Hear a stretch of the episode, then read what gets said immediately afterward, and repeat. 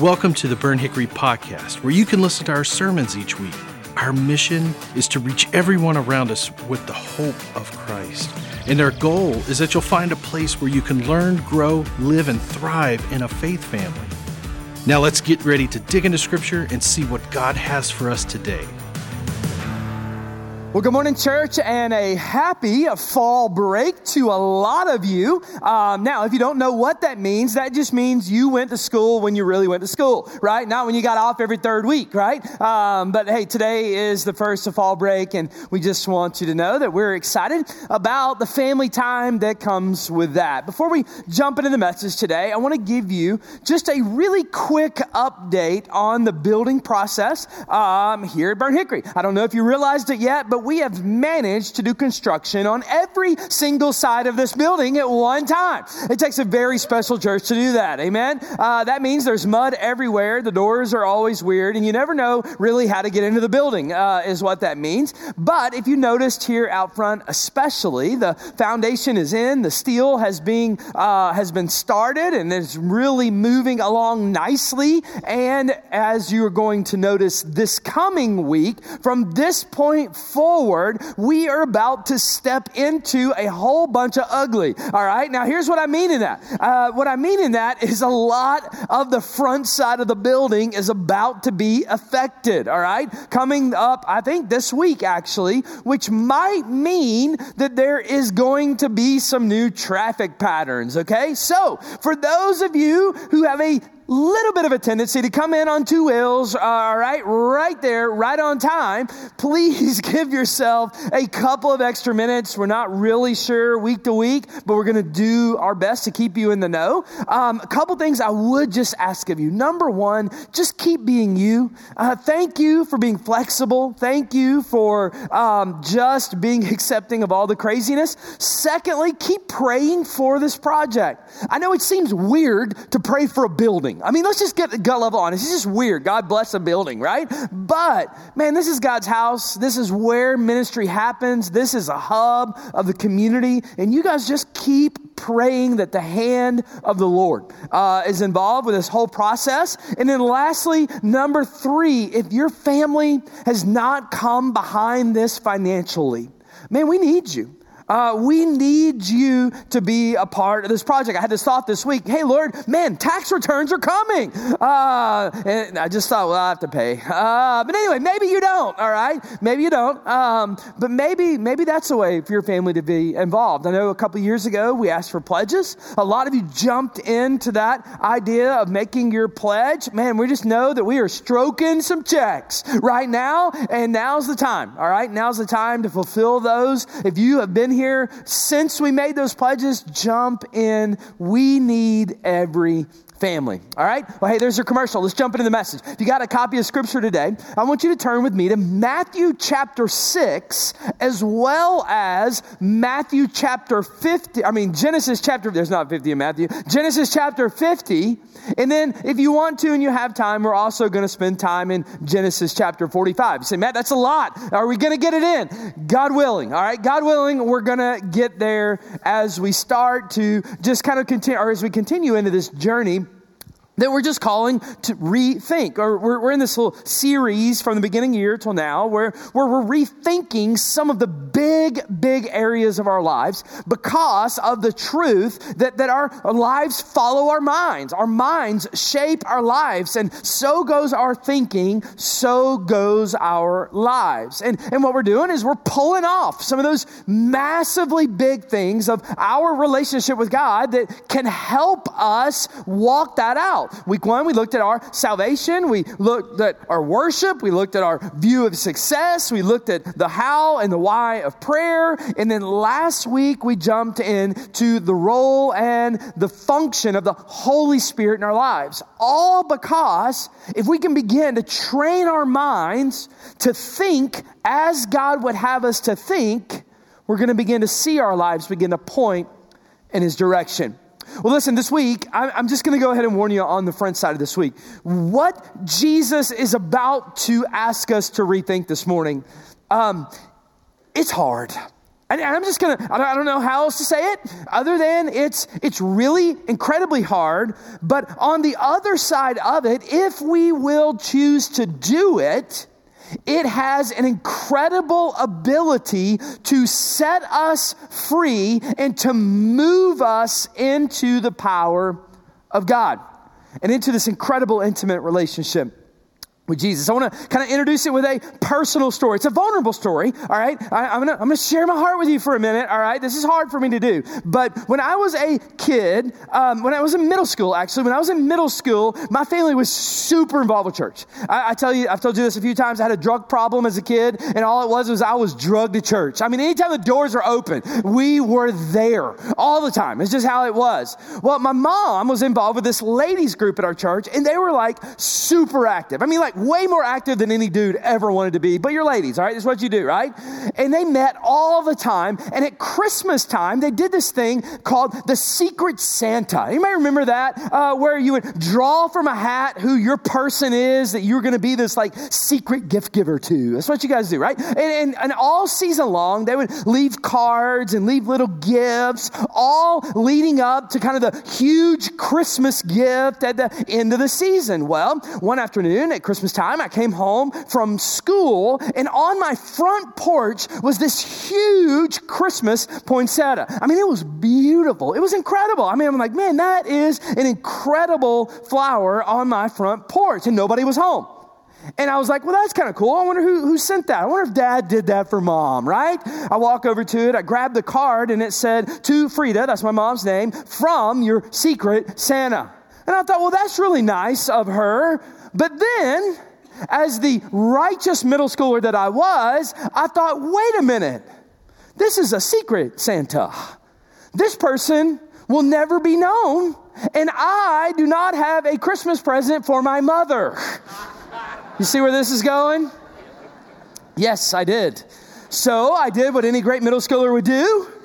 I ran in the house. I looked into that drawer that has all those cards in it. You know, the one you open and they all fall out, all the Christmas cards, all the stuff. I found just the one. I took that card out. I wrote to mom from your loving son, Matt, right? I brought that flower in. I slapped that baby on the kitchen table and I could not wait for my mother to get home. When she got home, I was like, mom, mom, mom, mom, I got you a secret. I got you a secret. She's like, what is it? What is it? What is it? I got you this this flower right here. And that was huge. This is before the days of me having a device and hitting up a little order and it showing up at the house. She was like, oh my goodness. I still remember to this day, man, she was teared up. She was crying. I am the promised child at this moment. And like any good mother would do, she told everyone that she knew what her son had done for her. She just could not believe it, right? She could not believe how thoughtful I was, how incredible this guy was, right?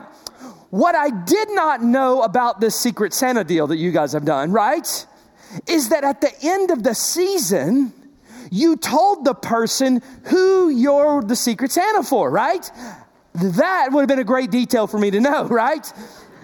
In the sovereignty of the Lord, I might add, right? Not one, but two nights after this little espionage in the petty household, the ladies were getting together to reveal who their secret Santa was. One more step into the sovereignty of God, it was at my house. Oh, yes, you see where this goes. 20, 30 ladies come over to the house. They're meeting together. Everybody is there. They're revealing each other, give, giving their last gift. And all before that happened, mom had told every one of those ladies about her promised son. And her secret Santa looked at those flowers and looked at my mother and went, hmm. See where this is going? Let me remind you, I was a child of the 80s, and back in the 80s, corporal punishment was allowed. yes, the truth came out. Yes, as the old people would say, I had some splaining to do. And yes, while I might not remember all of the consequences of that evening, what I do remember about that night is number one, you can break your mother, all right? You can do it. You can break her. But number two, as part of my, my becoming of a better human being, I had to go to this lady and apologize in person. I had to go to this lady and apologize. And man, I, I, I didn't want to do it. I mean, who's going to want to do that, right? I didn't want to do it, right? I know I was caught. I knew I was guilty. There was no getting around it, right? But I had to go to this lady and apologize. And one more time, in the sovereignty of the Lord, here's how the Lord works she was my Sunday school teacher. yeah, yeah. So Sunday rolls around, and I had to walk into my life group. It would be today, Sunday school back then, and I had to say, "Hey, Miss So and So." I'm not gonna say her name. You might be related to her. Um, I said, "Hey, Miss So and So." She goes, "Matt, I know, I know." And listen to this. I will never forget these words the rest of my life. I know I want you to know that I love you. I want you to know that I forgive you. And I want you to know that I will never mention this to you again. Church, that is what we're going to talk about today. That's forgiveness.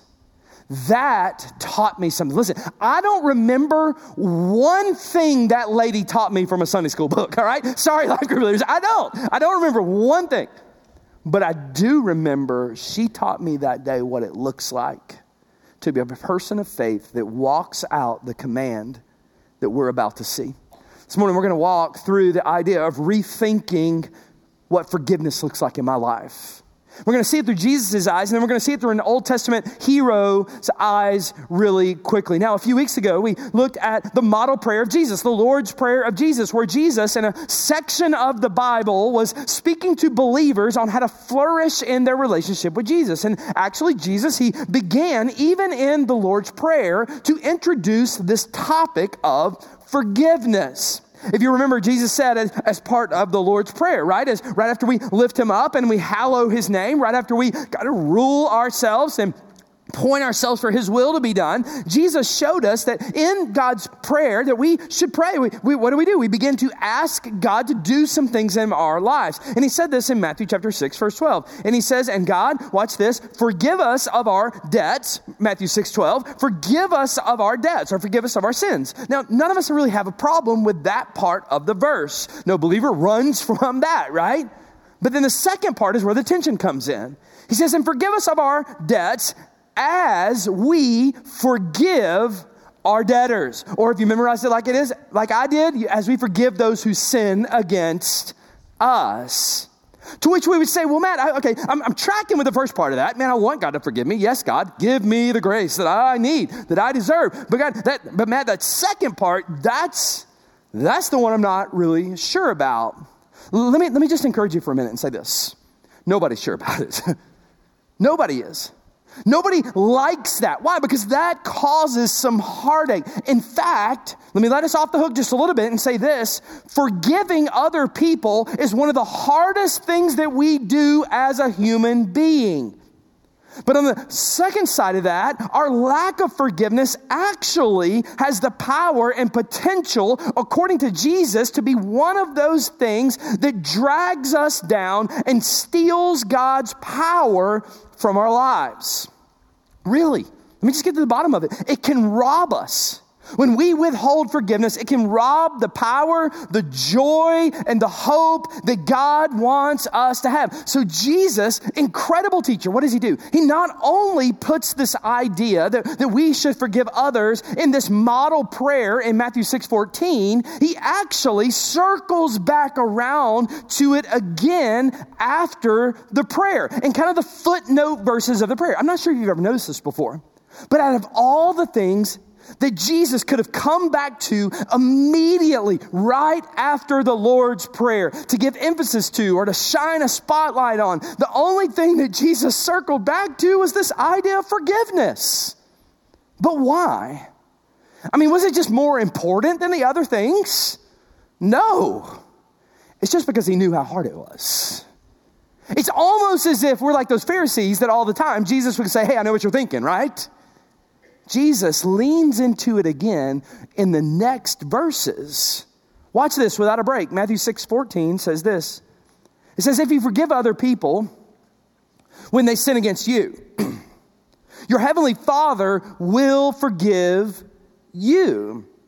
But if you do not forgive others of their sins, your heavenly Father will not forgive your sins. Now, look, that's a scary verse, right? And this is a tough two verses, and here's why.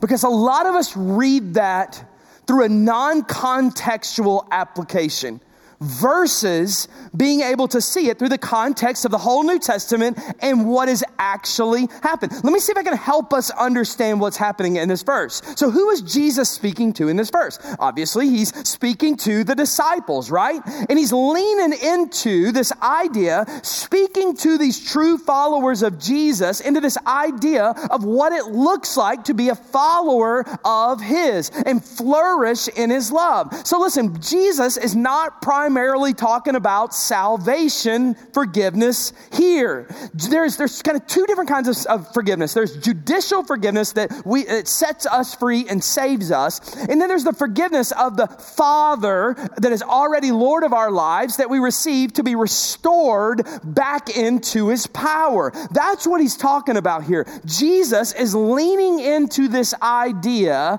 that he's primarily talking about if you want God's power in your life, if you want to remain in God's power in your life, if you want the Holy Spirit ruling in your life, and kind of secondary, if you have been forgiven, then you will forgive. That's what he's saying. In fact, write this principle down, maybe it'll help you. God has commanded, he's called and commanded us as forgiven people to forgive. He's called and he has commanded. To which a lot of us will go, man, are you, are you really sure about this? right? But man, what about justice? God is a just God. We'll get to that, right? But man, are you sure forgiveness is always necessary? 100% yes. It is. And I'm going to prove it to you.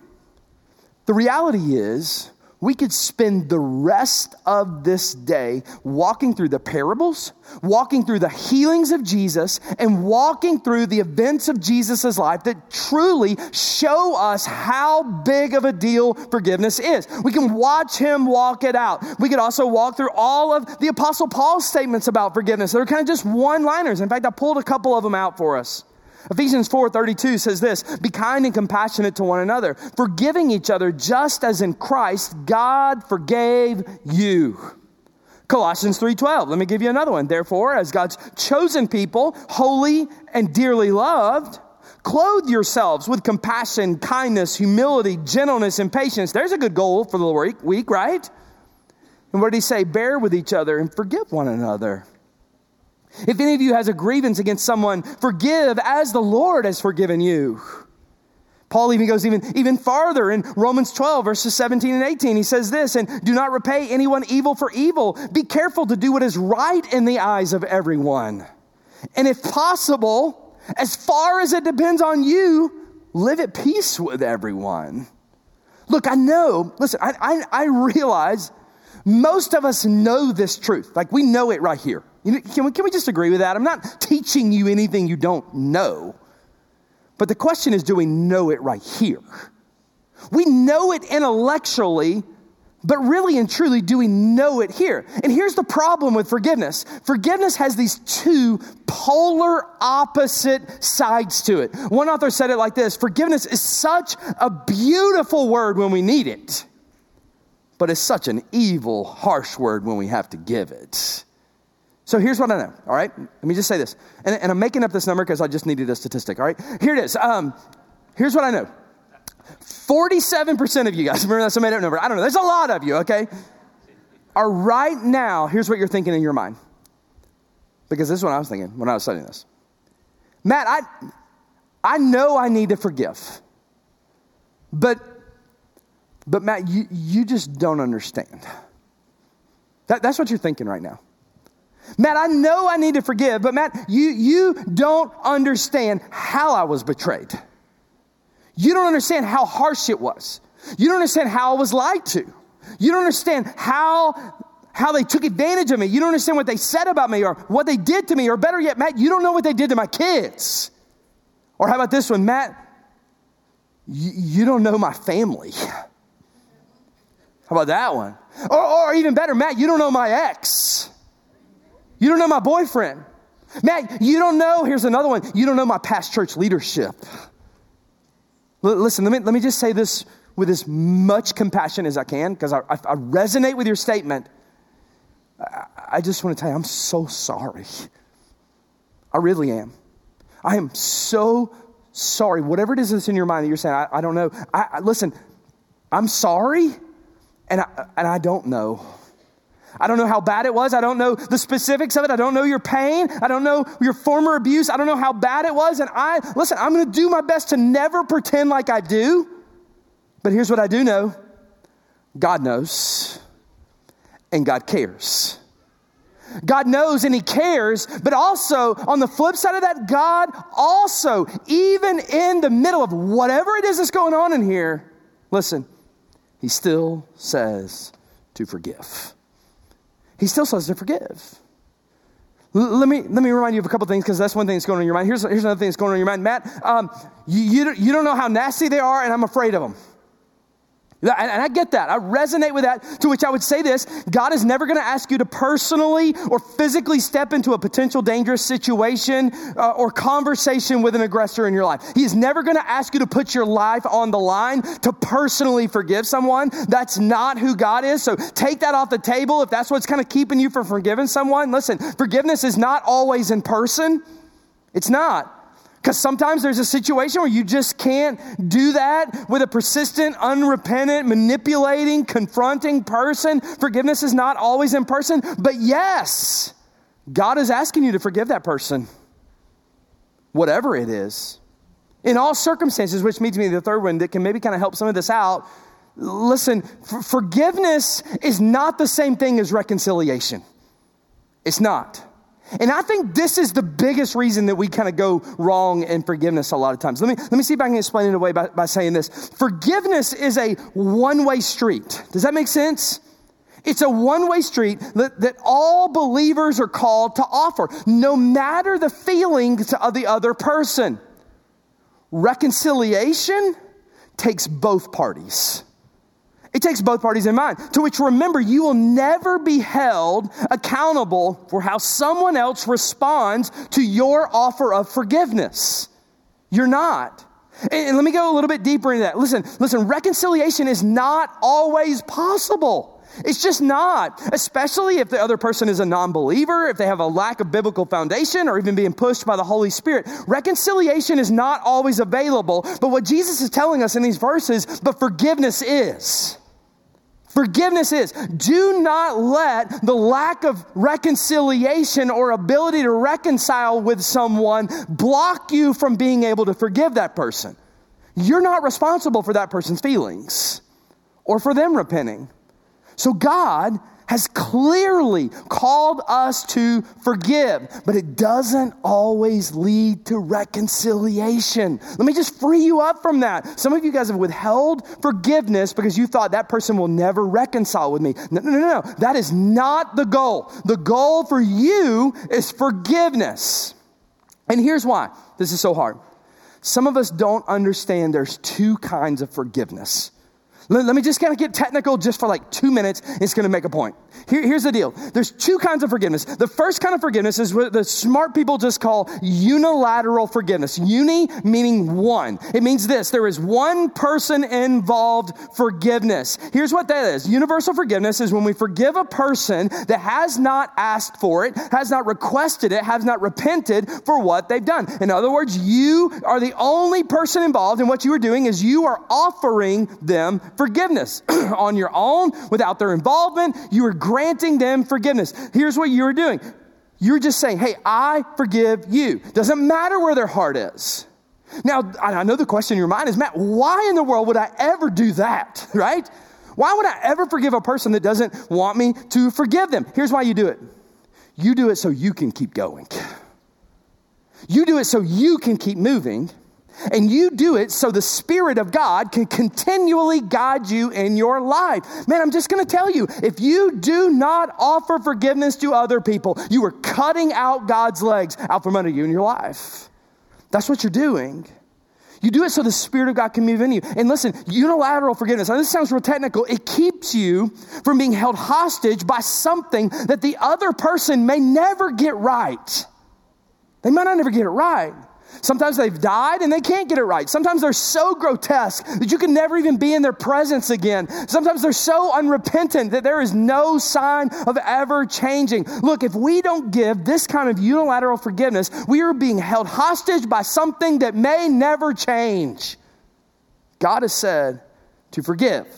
The other kind of forgiveness is not unilateral forgiveness, it's transactional forgiveness. And that just means that both parties want this to happen. This is the one that we love. This is the one that we're looking for. This is the one that we've always thought is the sign that we should move in this forgiveness. But listen, we as believers in Jesus are called to forgive both ways. This is not a wait and receive, wait and see if they repent game. But many of us, that's what forgiveness looks like to us.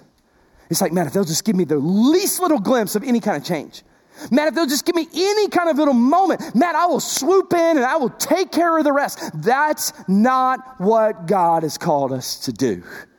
God has called us to forgive. He's called us and commanded us as true believers to clearly, repeatedly, and empathetically just forgive people. Why? It's easy because we have been forgiven. That's why we forgive. We forgive because God has forgiven us and because we are the representation of God to this planet. Listen, that is it. That's why we forgive. Man, there's this principle that's just convicted me all week long. I put it in your notes. Listen to this. No matter what has happened to me, I will never forgive anyone more than God has forgiven me. Listen, that's why we forgive. You do realize the cosmic treason that sin on my behalf to God has caused will never be smaller, will never come down to the level of what someone else has done for you. You say, how is that? Here's why. Because when we sin, we sin against a holy God who's never had a blemish against him. There is no part of any conversation that is ever wrong. When other people sin against us, it is sinner sinning against sinner. Do you see the difference in this? But yet, God, watch what he did, Romans 5 8. God demonstrated his own love for us that while we were yet sinners, Christ died for us. So the reality is, when we are tempted to withhold forgiveness, man, let us remind ourselves thank God he didn't withhold it from me. That's a whole different paradigm, is it not? That's a whole different paradigm of, man, if they'll just give me a little sign, if they'll just give me a little something, I will step in. Why do we forgive? Because we have been forgiven, because we're the hands and feet of Jesus, and because we show the love of God when we forgive. Now, look, that should probably be the end of the message right there, right? But it's not. But here's why. Here's why. Because your mind is like my mind. I'm like, but man, can you really do that? I mean, can you really do that? I get the etherealness. I get the fact that Jesus can do it. I mean, gosh, he's God. Yeah, he can do that. But can anyone really do that? Is there a place that shows me how this works? To which I would say yes. Turn with me over to Genesis chapter 50. Because in Genesis chapter 50, we get to see a man named Joseph that is the absolute epitome of what forgiveness is and how forgiveness can happen. And I quickly just want to walk you through a little bit of this biblical narrative that shows us an incredible example of forgiveness that you can lean into this week when you walk away from this place as you're rethinking this forgiveness area of your life and as you're struggling through a way to find not to justify your way out of forgiving quickly show you this man named Joseph. Now, listen, Joseph, as some of you know, if there's anyone in the whole Old Testament that, that could have withheld forgiveness and probably been justified, it's this cat, right?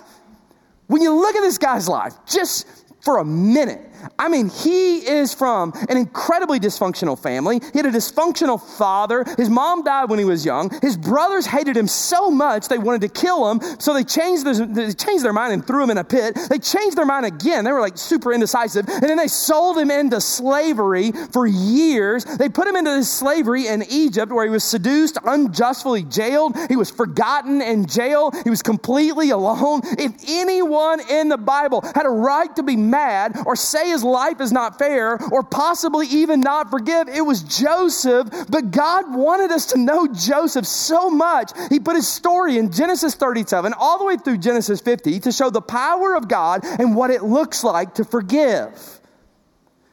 Really wanted, God wanted to show us, man, this is a problem, but you can make it through it. So let's see how Joseph forgave just for a minute, and then we'll tie a bow around this at the end. We're going to catch up with the story in Genesis chapter 50. This is the backside of the story where the brothers have come into the kingdom. Joseph has saved all of Egypt. He has saved his people. His brothers and his dad are living in the kingdom that he has provided. And then the dad dies, and the brothers get a little squirrely. Watch what happens in Genesis 50, verse 17. They thought that Joseph was about to come after them. Verse 15, it says, When Joseph's brothers saw that their father was dead, they said, What if Joseph holds a grudge against us and pays us back for all the wrongs we did to him? So they sent word to Joseph saying, Your father left these instructions before he died. This is what you are to say to Joseph. This is the father speaking, they're speaking on his behalf. He said, I ask you to forgive your brothers the sins and the wrongs they committed in treating you so badly. Now please forgive the sins of the servants and of the God, the servants of the God your father. When their message came to him, Joseph wept. Joseph is at this moment, we're going to see in just a minute, that he has already forgiven his brothers. But his brothers are already, they're, they're still in this bondage of we knew we did wrong, we knew we did wrong, we knew we did wrong. And it's not Joseph's fault that this is where his brothers were, it's just where they were. And so now Joseph once again is at this crossroads of forgiveness. He's, a, he's having to decide am I going to live in the bondage of unforgiveness or am I going to live in the freedom of forgiveness? Now, I realized when I was reading this verses that I've been talking for about 22 minutes and I haven't even, for, I haven't even defined forgiveness for you. So let me put it on the screen real quick.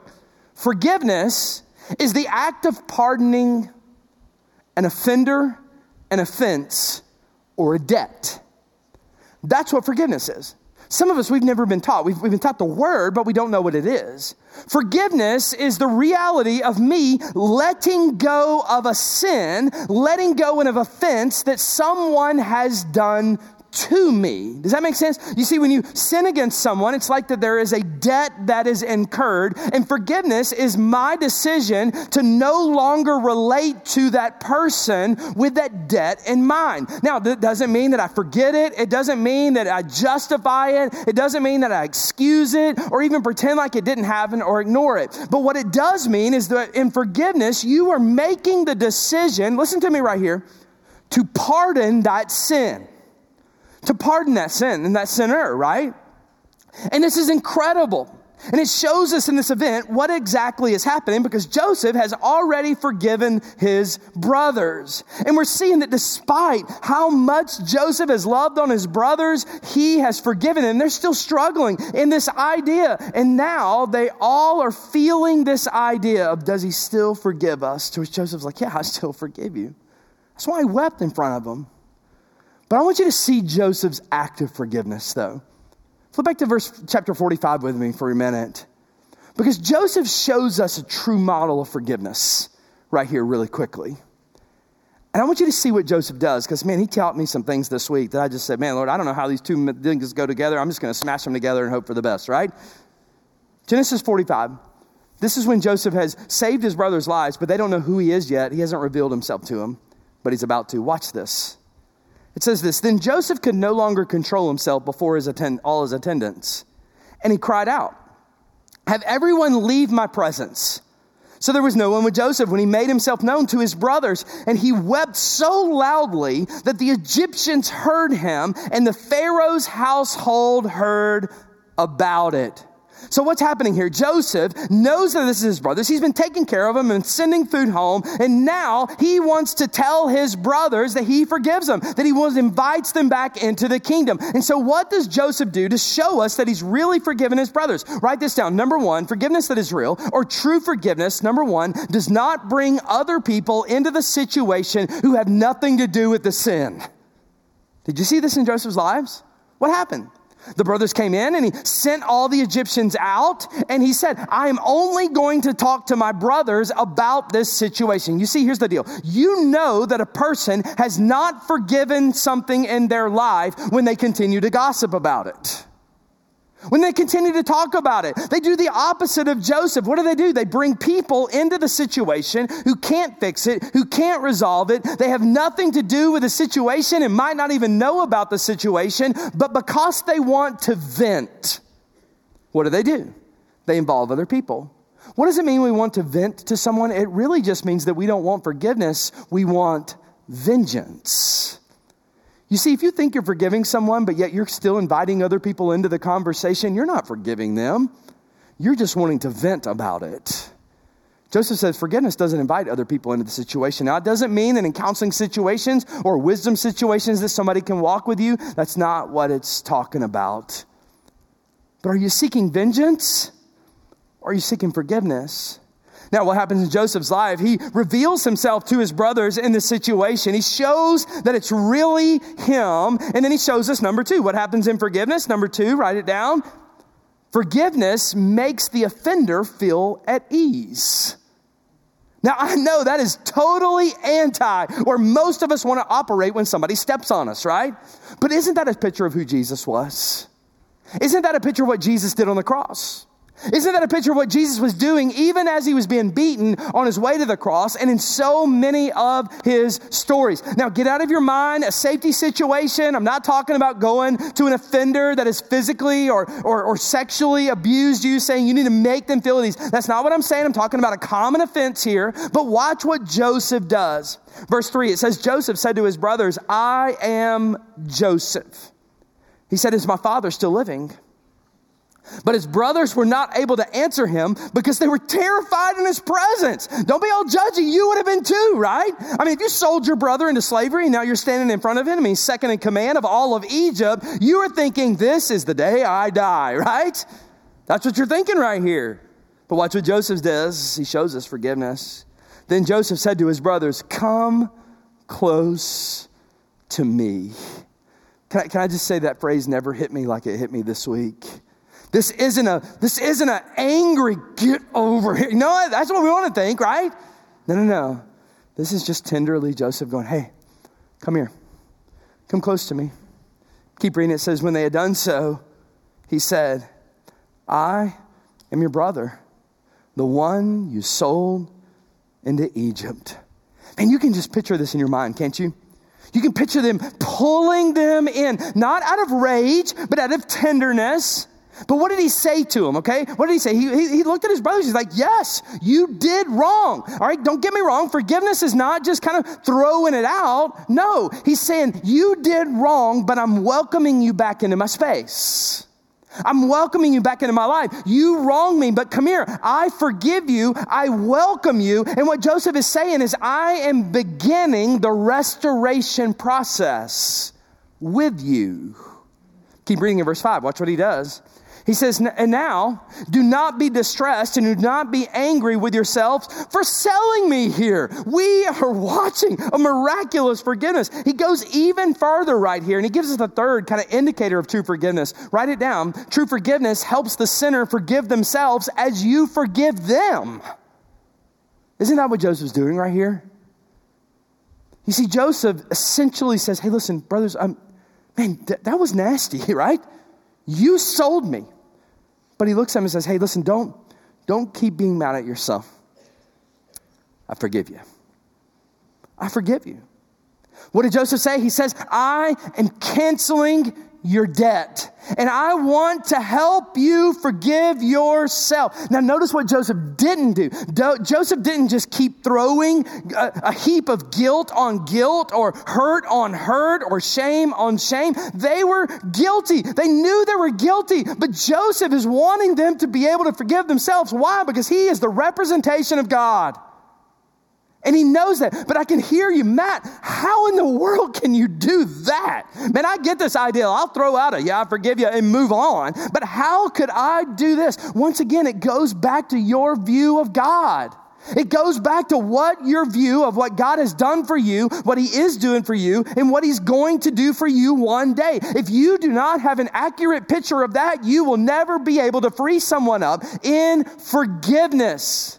Man, look at verse 5. He keeps going. He understands who God is. Watch what he says. He says, And now Do not be distressed and do not be angry with yourself for you for selling me here. Watch this. Because it was to save lives that God sent me ahead of you. At the bottom line, Joseph looked at his brothers and goes, Listen, you, you sold me here, but God sent me here. You sold me here, but God put me here. Listen closely. God always works in the life of his kids. In other words, Jesus has a plan for you. And he will use every single up in your life, and he will use every single down in your life. And God used this specific tragedy to save many. When you have a view and an understanding of God, that even in the messes and even in the tragedies, God can use your life, you will quickly become a major force of forgiveness and a major force of showing who God is to the people on this planet. That's what forgiveness is. Forgiveness is is this idea that we begin to help and heal from within us, and it begins to point to God, and it really shows us that we are not in the vengeance game because the vengeance game steals the power of God from our lives. Watch Joseph in verse 9. He releases them for their guilt. He says, Now hurry back to my father and say to them, This is what your son Joseph says. He says, God has made me Lord of all Egypt. Come down to me and don't delay. Joseph says, Listen, brothers, yeah, you wronged me. Yeah, you're evil. Yeah, you did this. I forgive you. Now go get dad. Tell dad that I'm okay. Tell dad that I'm more than okay. Tell dad that I'm not some measly servant. Tell dad that God, through his faithfulness, has risen me up and I am now in charge of all of Egypt. He says, Don't go tell dad how evil you are. Go tell dad how good God is. You see, this makes no sense unless you know who God is. Because why? Because part of the things that we set out to get in forgiveness is that we want vengeance. But when we realize who God is, we know that God is the God of vengeance. He's the God of justness. Vengeance is His, saith the Lord. And He's released us from worrying about it because I'm going to tell you, believer, God will situate people one day. It's not our role. In forgiveness, here's what, here's what God does true forgiveness, number four, so we're closing. True forgiveness sets us up for God to encourage us, use us, and to walk in His full power and presence. That's Joseph's life. Do you know what happens to you when you, when you forgive? At the bottom core level, here's what happens to you you move into the supernatural. You, you jump into the literal power of God. Why? Because forgiveness is not natural. It's not natural. You know why? Because we're sinners. Do you know why? Because we have a built in vengeance need. But when you choose to forgive, you are stepping into the supernatural of God. So, in a way, listen to this when we forgive, we are released from the pain of the past and we're released to follow the one who is already in tomorrow. That's what it does. But unforgiveness, it puts a lock on God's power in our life. Here's my final question for the morning Is it worth more to you to hold on to the debt of sin that someone has committed against you? Or is it worth more to experience the full power, presence, and movement of God in your life? Joseph would say, I can tell you which one's worth more. Listen, I can, I can tell you just from some things in my life that I've had to go back and situate which one is better. But I'm going to tell you today, God has just called us to forgive. Church, we have a God that is so much bigger than any offense that's been against you. He can set you free from it. But today, will you step into forgiveness? Look, some of you today, you're like, I don't know, Matt. Just not sure. Let me tell you what I know is true for probably most of us. There's someone in your mind right now. Someone from some event in your mind right now that you need to forgive. Maybe that person is repentant. Maybe they're not repentant. I don't know. I, I, I don't know. That's, that's not the care. The care is that God has asked you to forgive. Maybe your whole life, for like this last season of your life, you have done everything you can to get your spiritual life back on track. You've read your Bible, you've been at church, you've been nice to people, right? But it just still doesn't seem like the Spirit of God is ruling your heart. Maybe it's because there is some repentance and there's some forgiveness that needs to happen. Lord, today, as we walk into this invitation moment, Lord Jesus, God, here's my prayer. My prayer, Lord, is that you would help us forgive. Not because this makes us look better, but because you have forgiven us. You have called us to be your representation on this earth, and it shows the love of God in people's life. Lord, I don't know who's on people's mind today, but God, here's what I know during these next couple of minutes. God, I just ask you to move in this place. God, this altar is open. God, I'll be over by the Next Steps banner over here. I'll have some people who would love to pray with people that need to release some people in forgiveness. But God, what I do know is that a whole, whole lot of us today can really begin to walk in your power if we can settle this one thing in our lives. Thank you, Lord Jesus, for moving in us. It's in your name. Amen. I mean, would you stand with me today if you need to give your life to Christ? If you want somebody to talk to, if you want somebody to pray with you, man, these next couple of minutes or for you. Or if you just need to run out of here real quick and go forgive someone, you can do that as well. Let's sing together. Thanks for listening to this week's sermon. Were you inspired? Maybe you've got questions. Do you want to know more about Jesus? Then we'd love to hear from and connect with you. So take the next step with us by visiting burnthickory.com slash next. Again, thanks for listening, and hey, stay tuned by subscribing and stay up to date by downloading the Burnt Hickory app.